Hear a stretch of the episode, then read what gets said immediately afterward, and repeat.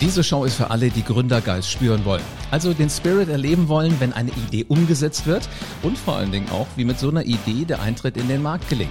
Hand aufs Herz. Wie viele Unternehmer da draußen träumen davon, dass ihr Lieblingshotel weiter offen bleibt? Und wie viele da draußen haben seit Wochen oder vielleicht auch Monaten gar nicht mehr in einem Hotel übernachten können, wollen, dürfen?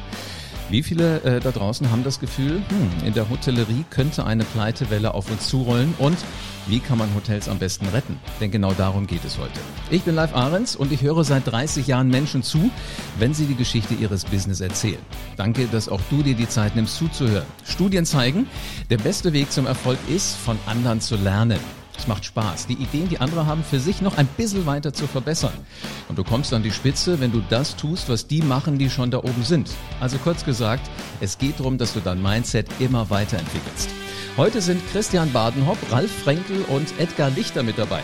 Die drei haben nun gegründet und sie restrukturieren und betreiben Hotels. Hallo ihr drei. Hallo. Guten Morgen. Wow, das klingt schon nach einem dynamischen Team. Ich bin gespannt, was wir von euch alles lernen über die Art und Weise, was man mit Hotels heute machen kann. Ähm, kurz gefragt, wie rette ich denn nun ein Hotel? Oh, das ist ja eine gute äh, Frage zu starten. Ja, aktuell äh, geht es wirklich um Rettung, da hast du völlig recht. Äh, es sieht äh, katastrophal aus in der Hospitality insgesamt. Und wie wir das machen, äh, ist quasi, dass wir uns genau anschauen, wo es gerade hakt, beziehungsweise äh, wie es um das jeweilige Hotel gerade steht. Jetzt muss man sich immer überlegen, warum macht ihr das gerade jetzt? Also ich nehme an, ihr habt eh genug zu tun. Also ich weiß, Edgar, du hast ja selber auch ein Hotel. Warum bindet ja, genau. ihr euch das noch ans Bein, auch noch andere Hotels zu retten? Du, das ist relativ einfach zu erklären. Ähm, wir haben uns gefunden und ähm, jeder von uns kann eigentlich ein Segment perfekt abdecken. Christian als der, der Vertriebsmann, ähm, der, der Ralf eher der, der gastronomische Part von uns. Und ich glaube, ganz wichtig ist, dass wir die Lebenserfahrung haben heute Hotels relativ schnell zu analysieren und effektiv neu auf die Spur zu bringen, weil Veränderung ist eigentlich der Weg der Zukunft. Mhm, also er heißt eigentlich so, dass das, äh, es klingt für mich danach, wenn du, wenn du so eine Start-up-Idee hast, also wenn du so eine Rockerbude bist. Das funktioniert gut in guten Zeiten, aber jetzt in solchen schrägen Zeiten, wie wir die im Moment haben, darf es auch ruhig mal ein bisschen Lebenserfahrung sein. Es darf ja, Lebenserfahrung nicht nur die Lebenserfahrung, sein. sondern wir müssen natürlich ähm, immer zugute halten, die großen Ketten wissen ja, wie das geht. Die haben auch tolle Leute. Aber es gibt sehr viele tolle kleine Hotels ähm, im ländlichen Raum, wo die Entwicklung ein bisschen stehen geblieben ist und wo wir mit unserer Erfahrung, nicht nur im Leben, sondern auch im Beruf, relativ schnell Veränderungen vorantreiben können, die maßgeblich dazu beitragen, dass die Hotels wieder besser auf die Spur kommen. Das ist eine schöne Idee. Sag mal, habt ihr eigentlich mal zusammengerechnet, wie viele Lebensjahre Erfahrung ihr so auf, auf die Waagschale jetzt legen könnt? 90. Äh, äh, nein, nicht 90. Zu dritt, das würde heißen, ihr seid im Schnitt 30. Achso, 30 Jahre Berufserfahrung pro Person. Ah, ach, 30 Jahre Berufserfahrung. Okay, und Lebenserfahrung wäre aber locker, geht bestimmt schon über die 100, oder? Ja, auch über die 150. genau das ist das, was, was ja den Spaß macht. Sag mal, womit habt ihr angefangen? Also ihr habt alle selbst Hotels. Edgar, du hast gerade gesagt, du hast ein Hotel, oder das hast du mir vorher auch schon erzählt. Ähm, äh, Christian, bei dir weiß ich, du bist so die Vertriebsmaschine in der Hotellerie über Jahre gewesen. Und Ralf, äh, Edgar hat es gerade bei dir schon angedeutet, du bist der Mann für die Leckereien. Ist das richtig? Das ist absolut richtig, ja. Ich habe mein, mein Gastgebertun und meine Leidenschaft tatsächlich Essen und Trinken ähm, immer unterworfen. Ich liebe das Hotel und ich liebe das Gastgebertum an sich. Also deswegen sage, bin ich der große Freund des Wortes Hospitality, weil Dienstleistung ähm, geht in jeden Bereich hinaus und da die extra Meile zu finden, ob ich nun ein Zimmer vergebe oder ob ich ein Essen von A nach B bringe, ist am Ende fast egal. Die Attitude muss stimmen. Es ist wirklich auch meistens gar nicht so viel, was den Unterschied ausmacht zwischen solidem Handwerk und wirklichem Gastgebertum, ne? Na, ich glaube, dass das solide Handwerk der Schlüssel zu solidem Gastgebertum ist. Das ist wie bei jedem Instrument. Wenn du das von der Pike auf gelernt hast, kannst du anfangen, andere Musikrichtungen auf einer Violine zum Beispiel zu spielen. Siehe David Garrett. Hast du das Instrument nicht gelernt und beherrscht es nicht, wird es relativ schwer, eine klassische Musik drauf zu spielen. Was für ein cooles Bild. Also wer, wer euch engagiert, der kann damit rechnen, dass er demnächst die Hospitality-Klaviatur spielt oder die Hospitality-Geige wie David Garrett. Das hoffen wir.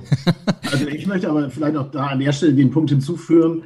Äh, ich glaube, es ist wichtig, dass wir auch gut zuhören können, weil jedes, jeder Betrieb, jede Dienstleistung, die irgendwie erbracht wird, ist doch sehr individuell auf das Hotel zugeschnitten. Und wir haben uns einfach auch als oberste Prämisse gesetzt, gut zuzuhören. Zuzuhören, wie sind die letzten Jahre gelaufen, wie seid ihr bisher durch die furchtbare Corona-Zeit gekommen und was stellt ihr euch in Zukunft vor? Also nicht nur, dass wir unsere Ideen mit reinbringen, sondern einfach auch gut zuhören und das entsprechend umsetzen. Mhm. Welche Hürden muss man denn da so am Anfang nehmen, wenn es wieder darum geht, wirklich in den Hotel Schwung reinzubringen oder in die Hospitality-Unternehmen Schwung reinzubringen? Du meinst jetzt im, im, im Bezug auf Corona, also Corona genau. geht, geht dem Ende.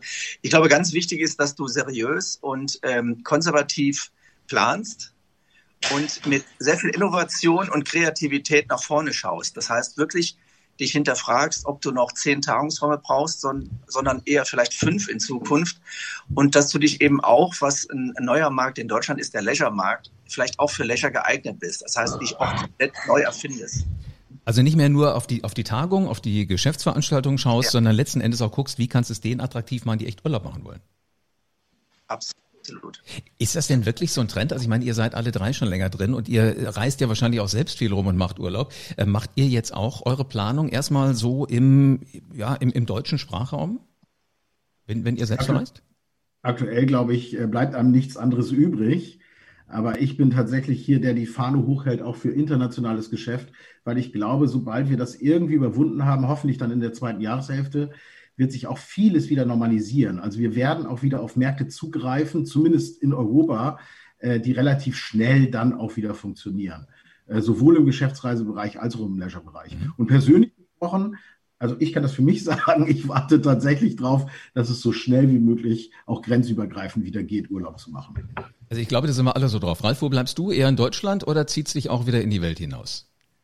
Ähm, auf jeden Fall in die Welt. Ähm, ich bin aber grundsätzlich ein Freund von mehreren Kurzurlauben. Für mich ist es immer schwierig, 14 Tage an einer Stelle zu sein, wenn es das jetzt nicht mit dem Rucksack versehen ist. Mir wird dann relativ schnell Fahrt. Ähm, da ich aber Familienvater bin und das Fünffacher, ähm, muss ich immer gucken, wie man das alles unter einen Hut kriegt. Das heißt, die Long Turns macht die Family ohne mich und die Kurzreisen, ob es im, im, im Van ist oder ob es in schönen Hotels ist oder bei Radtouren, das machen wir dann immer gemeinsam. Sehr cool. Sag mal, welche Hürden müssen denn die Hoteliers, die Gastgeber jetzt überwinden, damit das wirklich zackig wieder losgeht, sobald es möglich ist? Gibt es ein Patentrezept? Nein. Nein. Ich glaube, was ganz wichtig ist, äh, das ist meine Erfahrung aus den letzten zwölf Monaten, dass du als Führungskraft oder als Eigentümer positiv denkst. Also, mhm. dass du, dass du, dass du die, die Herausforderung annimmst, dass du äh, frisch bist, dass du ähm, offen bist für neue Sachen. Und ich glaube, dann kannst du das eigentlich bewältigen. Wenn ich jetzt mir vorstelle, ihr kriegt Kontakt zu jemandem, der schon relativ frisch denkt, der auch, wo ihr auch seht, da ist so das Leuchten noch in den Augen. Und ihr sagt, da können wir mal anfangen. Was sind so die ersten Schritte, die ihr gemeinsam mit so einem Unternehmen geht oder so einem Unternehmer? Die ersten Schritte, die du anschauen musst, ist tatsächlich, wie haben sich die Zahlen entwickelt, aus welchen Segmenten und in welchen Umsatzregionen, bevor Corona losging. Und dann muss man gucken, wie sich Corona ausgewirkt hat und in welchen Segmenten die Dinge runtergegangen sind. Viele haben ja tatsächlich in der Gastro noch Umsätze geschrieben oder dann auch wieder ähm, in den Monaten Juni, Juli, August, September nochmal Hotelübernachtung gehabt damit du wirklich guckst, an welchen, an welchen Drähten drehst du. Und wenn uns Corona was gelehrt hat, ist das, wie Eddie sagt, wieder neu zu denken und flexibel zu sein, also frische Ideen zuzulassen. Und deswegen, ich würde mal gucken, was ist der am leichtest umzusetzende Effekt, den du reinbringen kannst. Das wird meistens wahrscheinlich sein, indem du industrialisiert über Hotel nachdenkst. Was sind die Buchungsmaschinen? Wie kann ich Kanäle öffnen? Wie komme ich so schnell wie möglich wieder daran, dass die Leute auf mich wieder zukommen? Habe ich ein großes Stammgästepotenzial, die ich wieder anschreibe? Also einfach wieder äh, den Lärm machen und die Trommel wirbeln, damit alle erstmal wieder ein bisschen wach werden und kommen, lass uns da wieder hinfahren. Jetzt, jetzt sind das aber ja fast zwei Dinge. Also wenn, wenn ich mir die großen Buchungsmaschinen angucke, habe ich immer das Gefühl, dass ich da eher auch die großen Ketten, über die ihr gerade schon gesprochen habt, finde. Ähm, das heißt also, auch die Kleinen sollten sich durchaus mal interessieren, zumindest so zu ticken wie die Großen. Christian. Ja, vor allem, glaube ich, sollten sie auch ein eigenes Netzwerk entwickeln, mit unserer Hilfe auch erweitern. Äh, ein eigenes Netzwerk zu haben, hilft natürlich auch in puncto Eigendistribution. Und deshalb als einen der ersten Schritte würde ich jetzt als Distribution-Mensch sagen, es ist wichtig, das zu entwickeln, indem man das Haus, so wie es heute ist und wie es zukünftig dasteht, ähm, auch Kunden vorstellt. Also der klassische Fantrip, also dass man tatsächlich Kunden mit Hotel vor Ort mal äh, verbindet, glaube ich, ist äh, mehr denn je gefragt, einfach wieder auf Produkte auch persönlich hinzuweisen und nicht nur in einer Buchungsmaschine XYZ irgendwie gelistet zu haben. Also im Grunde genommen den Appetit machen, auf gut Deutsch gesagt. Appetit machen, genau. Auf das Haus, was jetzt gerade wieder neu sich positioniert hat. Und weißt du, was witzig ist? Ich kann mich noch erinnern, das war lange vor Corona, aber da ähm, saßen wir auch mal mit der, mit der etwas größeren Familie zusammen und äh, hatten ein sauleckeres Essen, aber wir waren halt irgendwann satt. Und äh, dann, dann kam jemand aus der, äh, aus der Brigade und sagte, wie ist es mit dem Dessert? Und wir haben gesagt, nee, vielen Dank, wir schaffen nichts mehr. Mhm. Und äh, am Ende des Tages standen äh, sechs große Desserts auf der Rechnung, weil dieser Cleverle kam dann mit so einem ganz kleinen Tellerchen, wo er zwei von den Desserts aber wirklich mal so auf einem Löffel drauf hatte. So. Da habe ich mir gedacht, wie clever ist das denn um die Ecke gedacht? Ralf, ist das so für dich dieses innovative, mal anders denken? Ja, also in Kurzform heißt es, verkaufen ist Bedürfnisse wecken. Ähm, Dinge, von denen ich vorher nicht dachte, dass ich sie jetzt brauche, wie du, der sagt, ich bin total satt, ich brauche gar nichts mehr. Und dann auf einem Löffel kommt das Geschmackserlebnis und du sagst, okay, ich äh, merke, ich sündige heute und kann das doch in, in großer Vielfalt nochmal zu mir nehmen. vor allen Dingen, äh, wir haben uns dann eigentlich erst damit beschäftigen müssen, was will ich denn jetzt von beidem haben? Äh, will ich das eine oder das andere? Vorher hast du wahrscheinlich gesagt, ich suche mir halt eins aus. Sag mal, Edgar, wo kommt die Energie her bei Menschen wie dir, die ein Hotel betreiben, die jetzt wirklich auch die Verantwortung tragen, jetzt zu sagen, wir machen, wir wollen und, und zack, zack, zack. Und wie kriegt ihr die Energie in andere Hoteliers rein? Also bei mir kommt die Energie durch die Leidenschaft. Das heißt, ähm, ich komme aus einem Unternehmerhaushalt und bin jetzt ähm, seit äh, zwei Jahren wirklich selbstständig, wirklich auch Unternehmer. Und es macht mir so unglaublich Spaß, ähm, etwas zu entwickeln und es für mich oder für meine Kollegen zu entwickeln. Und gleichzeitig hast du die Chance, ähm, dich selber auch weiterzubringen, also geistig auch weiterzubringen. Und ich glaube, die Energie kommt auch dadurch, dass du, das muss ich bei mir jetzt auch dazu sagen, das war für Corona, war für mich auch nochmal der Punkt, wo du gesagt hast, ich will gesund leben. Also ich will mhm. Kraft sammeln, weil ich Kraft brauche. Und ich glaube, diese äh, mentale Stärke, die du auch jetzt gerade brauchst, die kann ich rüberbringen. Und die können wir Menschen rüberbringen, weil wir auch mit unserer Haltung es schaffen, ähm, eine gewisse Ruhe und Professionalität in dieses schwierige Umfeld zu bringen. Jetzt ist das ja, glaube ich, ganz, ganz wichtig, dass man in so einer Phase auch an sich selber glaubt. Also als Unternehmer, dass du sagst, ja. ich schaffe das, ich mache das seit zwei Jahren, ich habe die Verantwortung. Was machten ihr, wenn ihr da jetzt jemanden vor euch sitzen habt und der, der sagt, äh, ich kann nicht mehr, also äh, ich glaube auch nicht mehr an mich selber. Äh, wie kriegt man in so jemanden wieder so diesen, diesen Kitzel rein? Also unterstützt ihr den nur, weil, indem ihr sagt, pass mal auf, mach mal so und so und so und so, oder geht das tiefer, was nun macht? Viel tiefer. Am Ende ist das, glaube ich, wie, wie, wie alles ist das richtige Leben um uns herum. Und ähm, wenn du im privaten Bereich jemanden hast, der down ist, was machst du? Du umarmst ihm. Du gibst ihm Wärme, du gibst ihm Nähe und bist einfach erstmal für ihn da. Und wie Christian eingangs richtig sagte, du hörst zu. Wo sind denn die Sorgen? Manchmal ist man einfach nur kaputt und manchmal ist der Kopf ein bisschen angeschlagen und man traut sich das, wie du gesagt hast, nicht mehr richtig zu. Die Energie ist schon noch da, aber sie muss halt wieder ein bisschen gekitzelt werden. Und der, der Austausch und die Begeisterung während des Austausches, die führt ganz häufig dazu, dass Leute wieder aus ihrem kleinen Kokon rauskommen und wieder Lust haben, aus der Not eine Tugend zu machen und wieder anfangen, frisch und positiv an das Thema ranzugehen. Also dieses, dieses Gemeinschaft. Ich glaube, Corona hat uns gelehrt, wir sind Herdentiere. Ja, natürlich brauchen wir unsere Freiräume, aber du musst in der Herde zusammenarbeiten. Und wenn du in der Herde die Energie die sich in so einem Raum dann ergibt, wieder zusammenbringst, dann macht das einen ganz, ganz großen Effekt auf den, der gerade das Köpfchen hat hängen lassen, weil er nicht mehr ganz genau weiß, wie es weitergehen soll. Und der braucht manchmal so einen Schubser ne? von, von außen und das könntet ihr sein. Christian. Ich könnte vielleicht noch zusätzlich äh, hinzufügen, dass ich es auch für gerade jetzt wichtig erachte, demjenigen dann auch zu sagen, wie es vielleicht mal in der Vergangenheit gewesen ist. Wir haben eingangs gesagt, dass wir alle erfahren sind, auch beruflich sehr lange dabei sind. Und es hat mal eine Zeit gegeben, ich erinnere mich von vor 25 Jahren, da haben wir halt Auslastung um die 60, 70 Prozent gehabt und nicht wie vor Corona äh, die letzten Jahre äh, bis zu 90 Prozent Auslastung, sondern einfach den Blickwinkel zu ändern und zu sagen, lass es jetzt einfach mal zu, dass die nächsten Jahre schwierig werden und unter anderen Parametern ablaufen werden. Und wenn man das zulässt, wenn man dort offen sagt, jawohl, es ist halt alles Mist, aber es gibt auch äh, Hoffnungsstreif, ich glaube, darauf muss man vielleicht auch ein bisschen Wert legen, den Blickwinkel zu verändern. Also das heißt, Dinge werden sich verändern, definitiv. Ja. Die Hotellerie, die, die Hospitality wird nicht so sein wie vor, ich sag mal, anderthalb, zwei Jahren. Aber sie hat eine Chance, wieder aufzustehen. Definitiv. Davon gehen wir fest aus und das ist der Grund gewesen, warum wir uns vor ein paar Monaten zusammengetan haben und gesagt haben, vielleicht ist der Zeitpunkt zwar jetzt bitter, aber der richtige. Na, der, der, weißt du, wenn wenns Wetter schön ist, kann jeder mit einer kurzen Hose rausgehen und eine, eine Wurst grillen. Aber ja. äh, wenn es regnet, den Grill anzukriegen, das ist das Kunststück. Und ich glaube, das ist das, was ihr ja gerade hinbringt. Aber mit ausreichend Erfahrung sollte euch das dann gelingen. Sag mal, wenn, wenn ihr jetzt sagt, ähm, wir müssen natürlich eventuell Dinge hinterfragen. Ist es noch sinnig? Macht es keinen Sinn? Brauche ich so viele ähm, äh, Konferenzräume? Edgar, du hast es vorhin gerade gesagt. Ja. Oder kann ich da weniger von nehmen? Wie viel Lehrgeld muss denn ein Unternehmer, ein Hotelier bereit sein zu zahlen, damit er wieder richtig Zug in seine Unternehmung kriegt. Kann man das sagen? Also ich meine es jetzt nicht in Euro und Cent, aber heißt das rund um die Uhr arbeiten oder darf man auch eine Stunde schlafen? Heißt das auch mal spazieren gehen in den Wäldern rund ums Hotel und einfach darauf warten, dass die guten Ideen einem kommen oder von den Bäumen geflüstert werden? Also ich denke, auf der einen Seite ist es das, was du gerade gesagt hast, also sich, sich neu definieren, wenn er selber kann. Ansonsten sind wir da und unterstützen. Und ich denke, was auch ganz wichtig ist, dass es, dass es einen gewissen Pragmatismus und eine gewisse Realität gibt, wo die ihm auch darlegt. Ich denke, das ist auch eine, eine wichtige Grundlage unserer Arbeit, zu sagen, wie sieht es bei dir tatsächlich aus? Aber dann ihn mitzunehmen auf den Weg zu sagen, okay, wir müssen mit Banken sprechen, wir müssen ähm, Restrukturierung durchführen.